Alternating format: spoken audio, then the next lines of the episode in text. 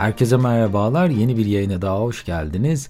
Bugün insanların hayatlarını, düşüncelerini, davranışlarını, zihinsel ve fiziksel durumlarını ne kadar ve nasıl değiştirebileceğinden konuşalım istiyorum. İsterseniz hiç beklemeden buyurun hemen konuya geçelim. Bu arada yaptığım yayınları beğeniyor ve yeni yayınları kaçırmak istemiyorsanız dinlediğiniz platformlardan abone olarak tüm yayınlara anında ulaşabilir veya Patreon üzerinden bana destek olabilirsiniz.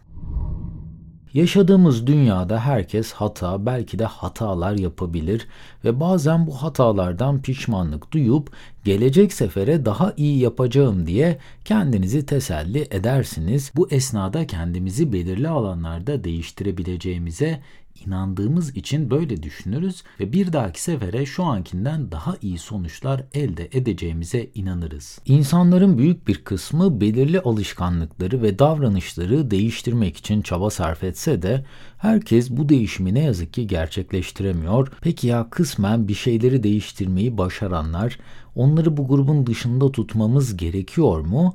İsterseniz bir insanın hayatında neleri ne ölçüde değiştirebileceğini daha iyi anlamak için konunun daha da derinlerine beraber inelim. Değişim çoğunlukla beklenildiğinden çok daha karmaşıktır. Pek çok insan hayatında değişim istese de değişmeyi pek fazla istemez Dışarıdan bakıldığında bir şeyleri değiştirmek kolay görünse de aslında bu yenilikleri uzun süre takip etmek çoğu kişinin ne yazık ki gerçekleştiremediği bir davranıştır. Genellikle bir diyeti bir ya da iki hafta takip etmek çok kolayken o diyeti beslenme şekliniz haline çevirmek oldukça zordur.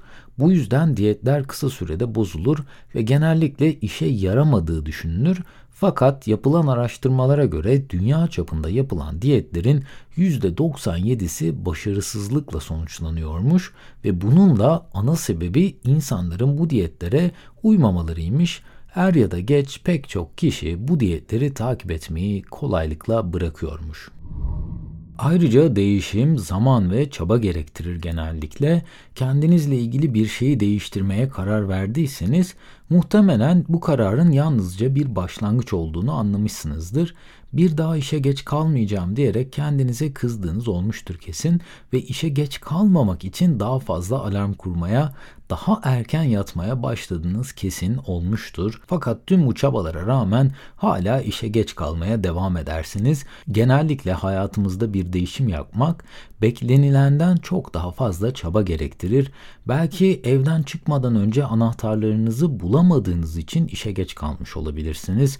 Belki de yağmur yağdığını fark edip şemsiyenizi bulmak için eve geri döndüğünüzden dolayı zaman kaybetmiş olabilirsiniz. Tüm bunlar aslında o değişimi gerçekleştirebilmeniz için düşünmeniz gereken adımlardır.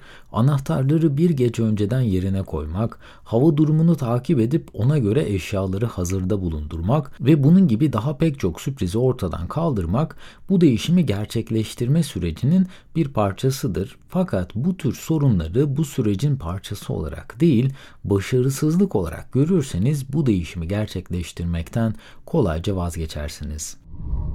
Ayrıca değişim doğrusal yolu hiçbir zaman sevmez. Değişim genellikle lineer yolda ilerlemez ve değişmek için en samimi kararlılığa sahip kişiler dahi birinci ya da ikinci denemesinde başarılı olmaz genellikle. İlk zorlukta eski alışkanlıklara dönmek oldukça kolaydır. Çünkü orası tatlı, sığınacak bir limandır her zaman. Başka bir yayında alışkanlıklar hakkında konuşurken bahsetmiştim sanırım. Ben uzun süredir alkol kullanmıyorum ve hayatımdan tam anlamıyla bunu çıkardım. Fakat ilk alkolü bıraktığımda iki defa başarısız oldum. Çünkü genelde alkol içmeyi bir takım davranışlar ile bağdaştırmıştım. Örneğin cuma akşamı işten gelip haftanın yorgunluğunu atmak için genelde bira içiyordum ve İş yerinde kötü bir gün geçirdiğimde de aynı şekilde alkol almam gerektiğini hissediyordum. Bu senaryoların üstüne bir de tatil senaryosu var tabii ki. Tatile gittiğimde de denizden çıktıktan sonra alkol içmeyi bir alışkanlık haline getirmiştim.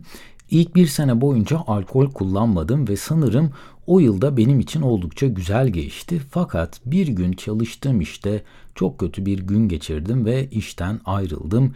Bir anda büyük bir psikolojik yıkım gerçekleştiği için alkol alma isteğim en üst seviyeye çıktı ve takip eden gün ise bu bunun bir hata olduğunu, alkolün hiçbir şekilde beni rahatlatmadığını, tam tersine ertesi gün çok daha kötü etkiler bıraktığını anladım. 6-7 ay kadar alkolden uzak kalmayı başarabildim ve ardından uzun yıllardır görüşmediğim çocukluk arkadaşlarımla bir araya geldik ve denize gittik. Yaklaşık 3,5-4 sene kadar da birbirimizi görememiştik ve bir araya gelince de tatil yapmayı, birkaç bira alıp sabaha kadar oturmayı ve muhabbet etmeyi de e, hepimiz çok seviyorduk. Bu benim için ikinci defa zinciri kırdığım an olmuştu fakat bir sonraki gün eğlence için dahi alkol aldığımda bunun beni mutlu etmediğinin farkına vardım ve o gün bugündür de alkol hayatımda yok. Bu tarz olaylar hayatımda defalarca tekrar etti ve bu bir daha alkol isteğini bende hiçbir zaman tetiklemedi. Belki de ilk pes ettiğimde zaten zinciri kırdım artık ne önemi var demektense tekrar denemek bu değişimi gerçekleştirebilmemi sağladı. Bir de tam o dönemler The Power of Habits yani alışkanlıkların gücü kitabını okuyordum.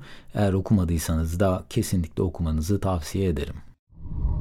Bu kitapta ve alışkanlıklar üzerine yazılmış daha pek çok kitapta kötü alışkanlıkların genellikle tetikleyici davranışları olduğundan bahsedilir. Genellikle bir davranışımız, alışkanlığımız, bir olay, kötü bir gün, kötü bir anı veya bir obje dahi kötü alışkanlığınızı kolayca tetikleyebilir. Diyet yapan biri için üzgün olduğunda dondurma yiyerek bu duyguları bastırma alışkanlığı tetikleyici bir etken olabilirken spor yapmaya ve düzenli spor salonuna gitme alışkanlığı kazanmaya çalışan biri için de yağmurlu bir gün spordan vazgeçmenin tetikleyicisi olabilir veya para biriktirmeye çalışan birini güzel bir ayakkabı, yeni çıkan bir oyun konsolu bu hedefinden vazgeçmesine neden olabilir. O yüzden değiştirmek istediğiniz alışkanlığın önce tetikleyicilerini tespit etmek ve bunlara karşı bir savunma mekanizması geliştirmek atılacak olan en önemli adımlardan bir tanesidir. Bir de bizler çok istesek dahi değiştirebileceğimiz ve değiştiremeyeceğimiz bazı özelliklerimiz vardır. İlk olarak hayatımızdaki neleri değiştirmek bizlerin elinde. Gelin bunlara bir göz atalım. İnsanın kişiliğini bir araya getiren en önemli faktörler çocukluğunu geçirdiği ortam, hayat deneyimleri ve genetik yatkınlıklar olarak sıralanıyor. Pek çok insan karakteristik özelliklerin bir kez geliştikten sonra değişemeyeceğini inansa da aslında bu çok da doğru değil. Bir insan sahip olduğu karakterin büyük bir kısmını 20 ila 40 yaş aralığında inşa ediyormuş. Susan Cain'in yazdığı Quiet yani Sessiz kitabında bir kişinin karakteristik özelliklerinin en fazla %50 oranında değişebileceği savunuluyor. Belki tamamen olduğunuzdan farklı biri olmak mümkün olmasa dahi hala %50'lik bir kısmı değiştirebilme şansınız var. Bu %50'lik kısımda da alışkanlıklar, davranış biçimleri, hayat bakışı, sözlü ve fiziksel tepkiler insanların değiştirebileceği özellikler arasında yer alıyor. Peki neler genellikle değişmez? İnsanlar genellikle çoğu şeyi değiştirebilirken değişme olasılığı daha az olan, daha düşük olan bazı yönleri de vardır. Bunlardan en fazla öne çıkanı temel kişilik özellikleridir. Mesela dürüstlük, dışa dönük ya da içe dönük karakter biçimleri, duygusallık gibi ögeler genellikle çok fazla değişim göstermiyorlar. Örneğin çocukluk döneminde çok utangaç ve içe dönük karaktere sahip olan biri olgun bir birey haline geldiğinde bu karakterden tamamen kopup dışa dönük bir birey haline gelemiyor fakat daha iyi ilişkiler kurmaya veya daha sosyal olmaya çaba gösterebilme şansı hala var. Veya çok duygusal olan bir birey bir anda tüm duygularını kapatıp yaşadığı olaylara farklı biçimde tepkiler veremiyor. Böyle bir tepki verse dahi duygusal olarak aynı hisleri kendi içerisinde yaşamaya devam ediyor genellikle. Fakat yaşadığı olayları daha iyi karşılayabilmek için kendini geliştirmeye devam etme şansı her zaman var. Bazı şeyleri değiştirmek bizim elimizde iken bazılarını ne yazık ki değiştiremiyoruz. Peki hayatımızdaki değişimleri tam olarak ne zaman yapmayı tercih ediyoruz?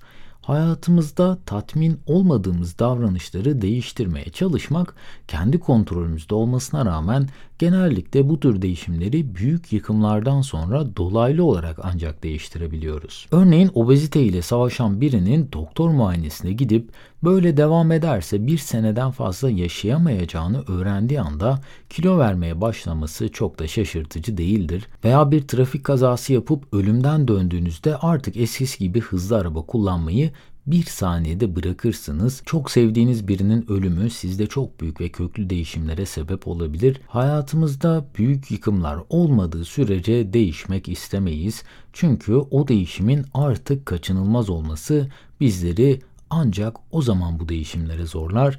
Eğer ki hayatınızda hoşlanmadığınız şeyleri değiştirmek istiyorsanız bir sonraki yıkımı beklemenize gerek yok. Kontrol hala tamamen sizlerin elindeyken hayatın bir tokat vurmasını beklemeden değiştirmek istediğiniz şeyler için bugünden çalışmaya başlayabilirsiniz.